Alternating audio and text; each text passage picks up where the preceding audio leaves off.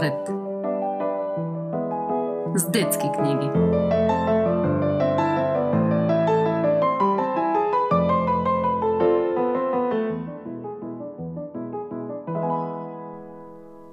Здравейте!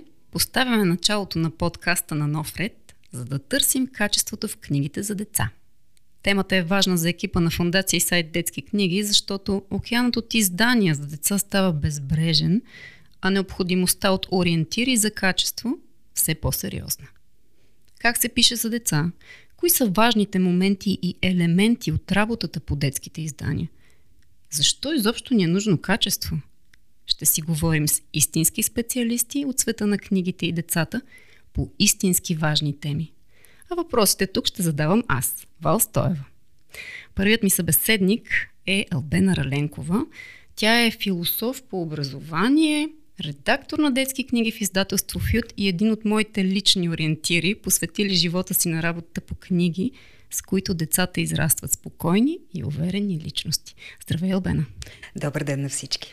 В този първи епизод на подкаста, в който полагаме основите на търсенията, що е то качество на детските книги и има ли то почва у нас, ми се струва важно най-напред да изясним каква е функцията на детската книга. Ако мога да цитирам едно твое изказване, детската книга не е наръчник. Тя е свят. Моля те, кажи ни каква е разликата между книгите наръчници и книгите светове и защо е важно да правим разлика като родители? Не само като родители. Мисля, че и като читатели, и изобщо като хора, които се отнасят към нещата около себе си по смислен начин, е хубаво да правим тази разлика. Един образ ми излезе сега в главата, докато ти ми задаваше този въпрос. И това е следният образ. Значи всяко произведение на изкуството, в това число и всяка книга, разказва някаква история. Тази история може да е различна. Всяка книга на свой ред също си има история. История, в която е създадена. Но истински добрата книга, наистина смислената книга е онази, която поражда и събужда история в читателите си. И то не е една история, а множество истории. И ако си представим книгата като, да речем, един неврон, то аксоните ще са онези, които се свързват с историите на читателите. Колкото повече аксони има този неврон, толкова с повече читатели ще се свърже. Това е добрата книга. Книгата, която дава възможност на читателя да събуди своите собствени истории и да разкаже своите собствени истории. А как в крайна сметка да разпознаем книгата свят от книгата наръчник? Имаш ли някаква рецепта? Много е трудно с книгите и с рецептите.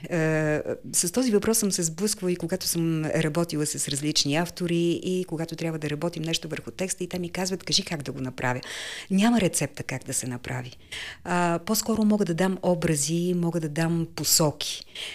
За автора това е посоката, че трябва да остави героите си свободни и просто да ги следва или да ги посреща. Като читатели как ще познаем добрата книга? Това е книгата, която ни говори. Която говори на нас. Не по принцип, а конкретно на нас. И мисля, че във всеки път, когато отворим книгата и тя ни заговори, значи това е добрата книга. Това е книгата за нас. Аз много обичам да правя сравнение между добре изглеждащите книги, без особен смисъл, с които, за съжаление, напоследък все по-често се сблъскам, с джънкфуд, с вредната храна, която е приятно и вреди доста на здравето.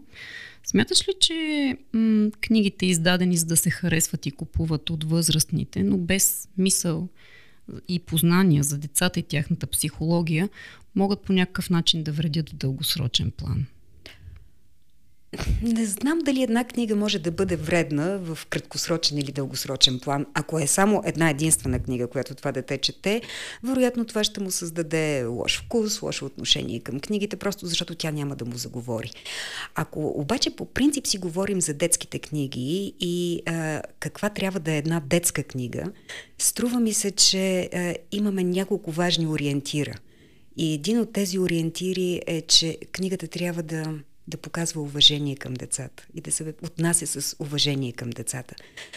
Детската книга не трябва да говори за децата. Детската книга трябва да говори с децата. Да може да създаде диалог с тях. Детето да я усети като приятел, да може да я хване за ръка, образно казано, и да върви с нея. Да се обърне към нея тогава, когато се сблъска с някакъв проблем, когато има въпроси, на които не може да намери отговор, когато му е самотно и не знае с кого да си поговори, или пък когато е щастливо и иска да сподели с някого това щастие. Това е книгата. Тя трябва да е жива. Тя трябва да е жива и да бъде точно приятелят на детето, довереника на това дете. Когато пишем за деца или създаваме книги за деца, които се отнасят към тях, как да кажа, от високо. Не са написани от ръста на детето и не гледат на света от ръста на детето, а гледат от високо, размахват пръст къде по-видимо, къде по-малко видимо и казват: ти трябва да правиш това или ти трябва да правиш онова. Това не са книги, които могат да се превърнат в приятели. Това са книги надзиратели. И те по-скоро ограничават детето, отколкото да му дават свобода. Всъщност, отново се връщам към първия въпрос, който ми зададе: каква е разликата между книгата на ръчник и книгата свят. Книгата на ръчник не дава свобода на децата. Книгата свят им дава свобода. Едно от важните неща, струва ми се, които всеки един от нас, независимо от това дали е дете или възрастен, получава от общуването си с книгите, това е свободата и умението да управлява собствената си свобода. Защото добрите книги, пак казвам, независимо от това дали са за деца или за възрастни, те винаги ни дават възможност да избираме. Те ни дават свободата на избор. Те не ни казват какво и как трябва да го направим. Те ни дават възможност да изберем това какво и как. Помагат ни да направим правилния избор, да направим добрия избор, да намерим доброто в себе си и затова и да израснем като добри, смислени, обичащи, отворени към света хора. Да опознаем този свят около нас и да се отнесем към него като към място пълно с чудеса, които трябва да открием. Да, от тези чудеса понякога може да ни заболи. Да, понякога може да паднем и да си нараним колената. Но книгите ни учат след това да се изправим и да продължим напред, за да намерим собствения си път. Струва ми се, че добрата книга е книгата, която ни помага да бъдем себе си, но не себе си, как да кажа, затворени сами в себе си, а да бъдем себе си заедно с другите. Да не забравяме, че живеем в един свят на общности, а не свят, в който трябва да наложим себе си. В този смисъл книгите ни учат на любов, на разбиране, на споделяне и на отнасяне към другия като към също толкова ценен, колкото сме и ние самите. Но ти казваш, че живеем в свят на общности, от друга страна обаче живеем в един много състезателен свят, който провокира дори децата да се надпреварват с останалите, с връстниците си. В тази връзка, не знам, не харесваме ли самите ние като родители книгите, които от една страна казват на детето ни как да е най-добро, до какво да направи, и същевременно не ги ли ограничаваме до това наше разбиране за най-доброто, което може би не винаги е най-доброто за детето? Това, за което ти говориш, винаги е съществувало. То не е нещо, което сега се е появило в нашия съвременен свят. Не говоря само за състезателността, говоря за това, че родителят винаги се е опитвал да даде най-доброто на детето си и да го подготви за неговия път по мярата, която естествено като родител вижда. Но знаете ли, наскоро бях на един семинар, в който си говорихме за STEM, и си говорихме за това каква е целта и на какво трябва да научим децата. И тогава се сетих за един автор американец, Алвин Тофор, предполагам, че това име сте го чували, за един негов сборник, който е със статии посветен на образованието и на обучението, в който той казваше, че ние образоваме децата си и ги учим на това, което си мислим, че те ще правят утре. Ако живеем в едно родово общество, ще ги учим, да речем, да ловят риба, защото си мислим, че утре това ще им бъде полезно. Или пък ще ги учим да са състезателни, защото си мислим, че това ще им е полезно. Но всъщност ние вече живеем в друго време. Живеем във време, което е много динамично, много променливо. И онова, което си говорихме на семинара за STEM, е, че важното нещо, на което трябва да научим децата си, вече не е конкретното и умение да лови риба, да работя с компютри, да знае 5 езика и така нататък, а да ги научим да се справят с предизвикателствата. Защото това предизвикателство утре може да бъде съвсем различно от това, което ние си представяме в момента. И за това, учейки да се справят с предизвикателства, означава да ги научим да мислят, да бъдат любопитни, да не се предават и да мислят за себе си не в измеренията на индивидуалността, а точно в измеренията на общността. Защото ние хората сме социални същества. И истинският ни живот е животът в социума, в общността. Абсолютно съгласна съм с теб. И от друга страна ми прави впечатление как родителите също са съгласни с това, но подхода им при обучаването на децата всъщност е свързан не с четем хубава история и обсъждаме и търсим решения и даваме посока, а по-скоро сега, например, много модерни са книгите за емоционална интелигентност, но тези, които обясняват това е гняв, това е тъга и така нататък. Mm-hmm. Всъщност, кой подход работи според те по-добре, предвид и много богатия ти опит и многото книги, върху които самата ти си работила като редактора и си чела? И двата подхода, защото в случая са така два подхода общо взето от черта, и двата подхода имат своите така положителни и своите отрицателни страни или имат своето място, да го кажем по-простичко. За мен художествената литература за деца е всъщност истинско училище по емоционална интелигентност. Включително в тази художествена литература аз включвам и класическите приказки, които от години са, как да кажа, така ядро на раздор, да ги има или да ги няма. Но класическата приказка, освен всичко останало, е наистина едно великолепно училище по емоционална интелигентност. Защото в нея са включени целият набор от емоции, от гняв до радост, тъга, среща със смъртта, това, което напоследък също се превърна в една много сериозно обсъждана тема, как да я представим на децата и трябва ли да я представяме и как да ги подготвим, трябва ли да ги подготвим и така нататък. Така че художественият текст, независимо от това дали е класическа приказка, дали е роман за деца, дали е новела или е съвременна приказка, когато е добре написана, когато е добре направена, тя помага на децата да научат повече за собствените си емоции, да научат повече за емоциите на хората около себе си, да се научат да ги разбират, да ги отреагират. Това, което за мен е по-притеснително, е, че забелязвам една тенденция, и то не отскоро, доста години, повече от 5-6 години, в родителските грижи, и това е именно опита да спестим негативните емоции на децата. Да ги предпазим от неща, които могат да ги разстроят, които могат да ги натъжат. Да ги предпазим от преживяване на разочарования, от преживявания на наистина на тъга или на страх. Но с това ние не правим нищо друго, освен да лишаваме децата си от палитрата, с която те така или иначе разполагат. Ми се струва, че в това също има и една известна доза на подценяване на децата ни. Ние ги схващаме като по-крехки, отколкото всъщност са. Но истината е, че ако не им покажем и едната и другата страна на живота, всъщност тогава ги правим крехки. Защото им създаваме нереалистични очаквания спрямо света, в който те са положени.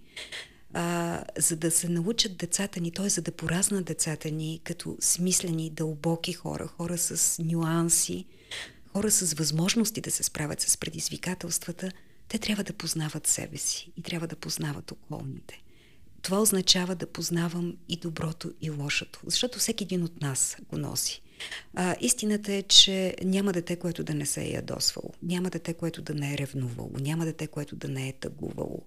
И вместо да замитаме под чергата всичките тези емоции или да казваме не е хубаво, дори не да го казваме конкретно, а със самия факт, че ги премълчаваме, ние отправяме подобно послание на детето и го караме някакси на сила то да загърби тези емоции, да ги затвори някъде дълбоко в себе си, но те така или иначе продължават да са там и продължават да работят. Така че на мен ми се струва много по-смислено да даваме възможност на децата си да разговаряме с тях за това, да даваме възможност на децата ни да осъзнават онова, което изпитват, и да търсят причините, защото всяка емоция си има причина. Напълно съм съгласна с теб, но така сетих се за един финал на Червената шапчица, който обичам да цитирам често, как накрая Вълка и Червената шапчица станали приятели, отишли да пият чай и това е най-кошмарното издателско решение за край на тази приказка, на което съм попадала. Как всъщност, какъв е пътя да не се адаптират по този начин произведенията за деца, защото безспорно те дават едни архетипни така, образи и модели, в които детето да може да се разпознае, когато изпадне в тази ситуация или пък въобще да влезе в обувките на другия. Защо се стига въобще до подобни финали според теб? Ами, това е една много лоша адаптация, ако питаш мен, защото е адаптация, която е направена без да се съобразява с архитектониката на класическата приказка. Класическата приказка, независимо от това дали е Червената шапчица, Трите прасенца, Хензел и Гретел, която и да вземем, има много дълбока вътрешна архитектоника, която дава динамика на развитието на героите, на самия сюжет и така нататък. Най-общо, всяка от класическите приказки е заключена в така противоборството на доброто и на лошото. На доброто и злото. И ако накрая обединим доброто и злото, без ясно да покажем на детето, че злото получава своето наказание и ние отново възстановяваме равновесието на света, посланието, което му отправяме, всъщност не е онова, което си мислим, че му отправяме, защото така, разговаряла съм с, не само с родители, с педагози, с други така, хора свързани и с детската литература, и с възпитанието на децата. И един от най-често срещаните доводи е, че така учим детето, т.е. превръщайки лошия герой в добър, така учим детето, че всъщност всички са добри. Не го учим по този начин, че всички са добри. Защото в самата приказка няма развитие на героя, която да го превръща в добър. Има други приказки, които наистина позволяват такова превръщане, т.е. вътре в приказката се случва такова превръщане, такъв катарзис на героя, но конкретно с Червената шапчица и с Вълка определено не е така. И вместо да дадем успокоението на края на приказката, че злото е наказано, и детето живее в един сигурен и стабилен свят, в който всяко зло ще бъде наказано, ние всъщност му казваме, всъщност ти не си прав в своите преценки и това зло не е съвсем зло и съвсем го объркваме в моралните категории добро и зло.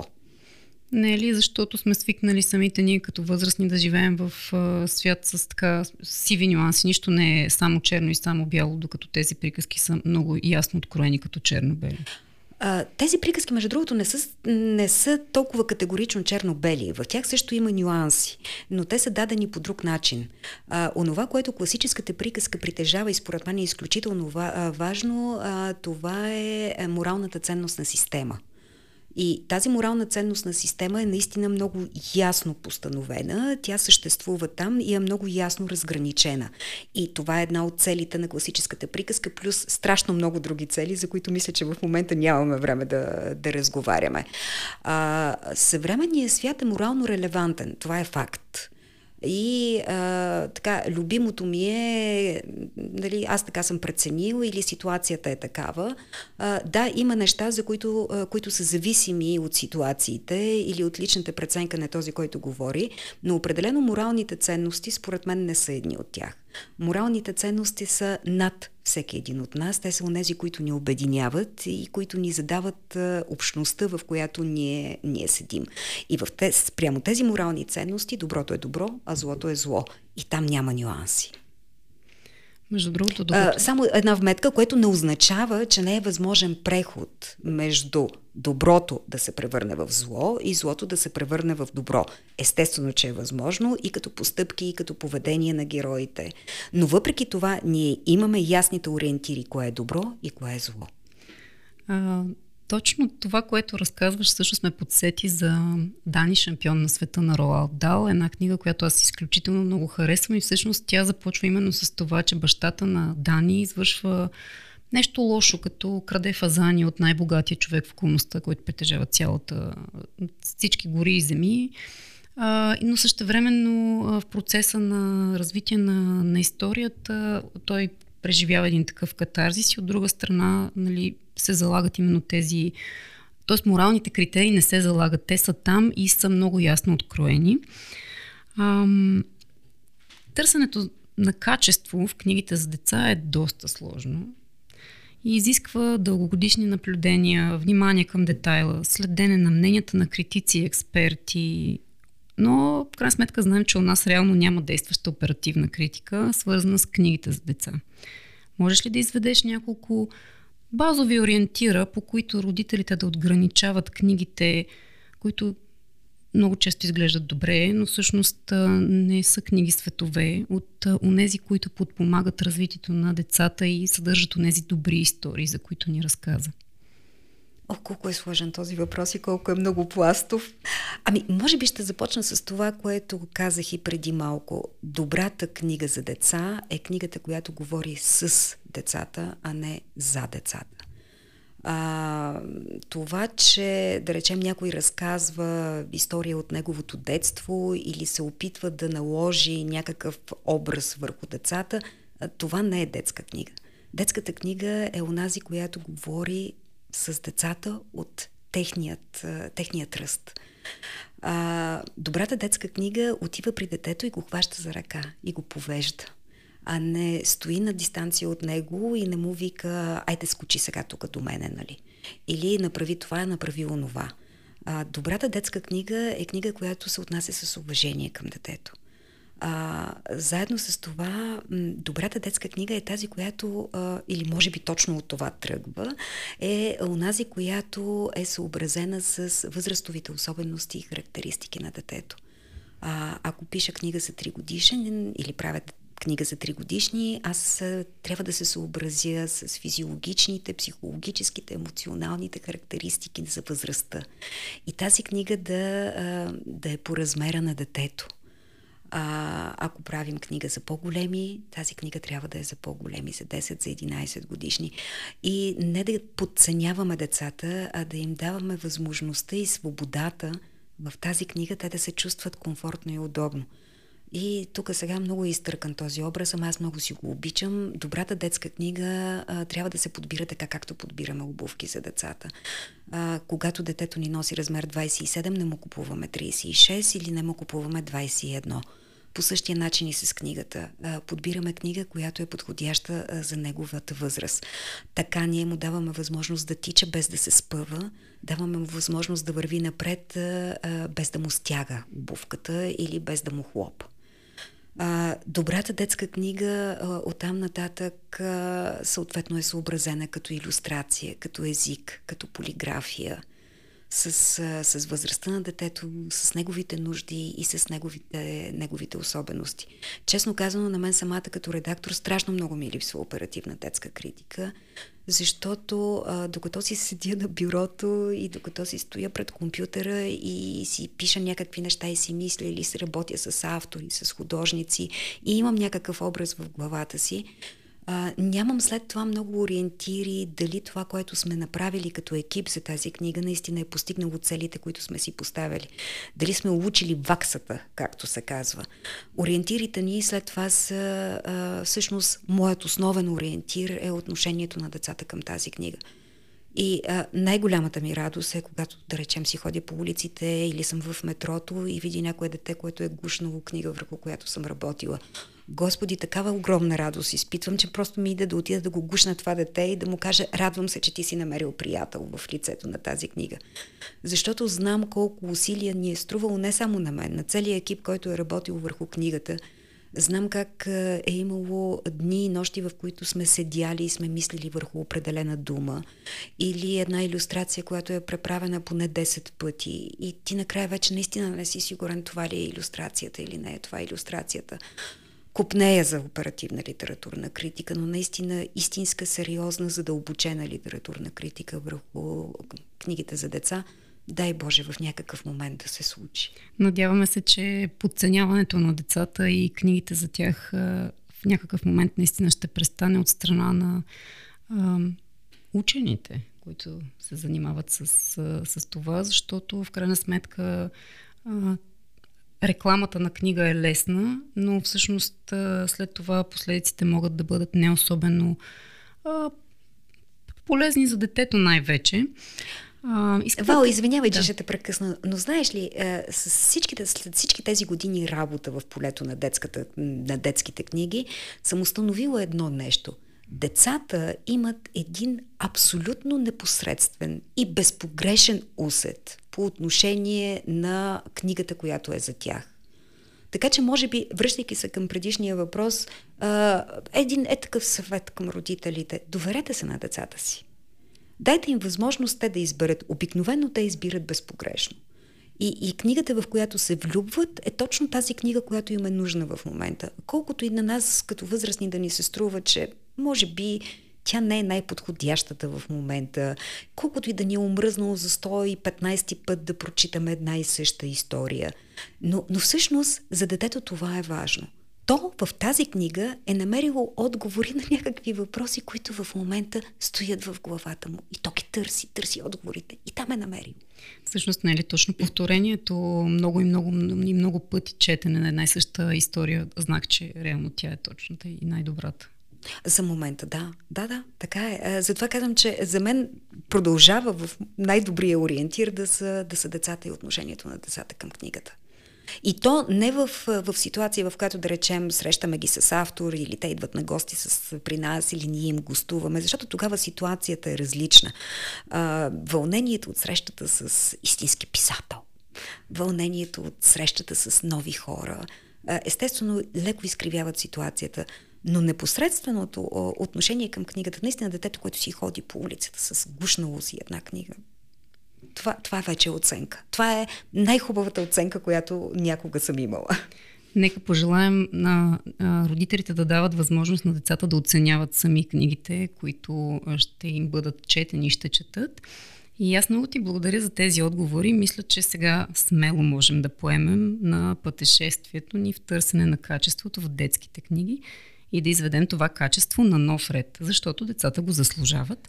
А вие, скъпи слушатели, ако имате въпроси и искате да чуете отговори от истински специалисти, пишете ни през контактната форма на сайта Детски книги или по имейл на editor@detskiknigi.com. Последвайте ни в Spotify, Apple Podcast и Google Podcast, за да не изпускате и следващите епизоди на нов ред. Не забравяйте да споделите информацията и със своите приятели и познати, за които децата, книгите и четенето имат значение. Този епизод достига до вас с подкрепата на Столична община.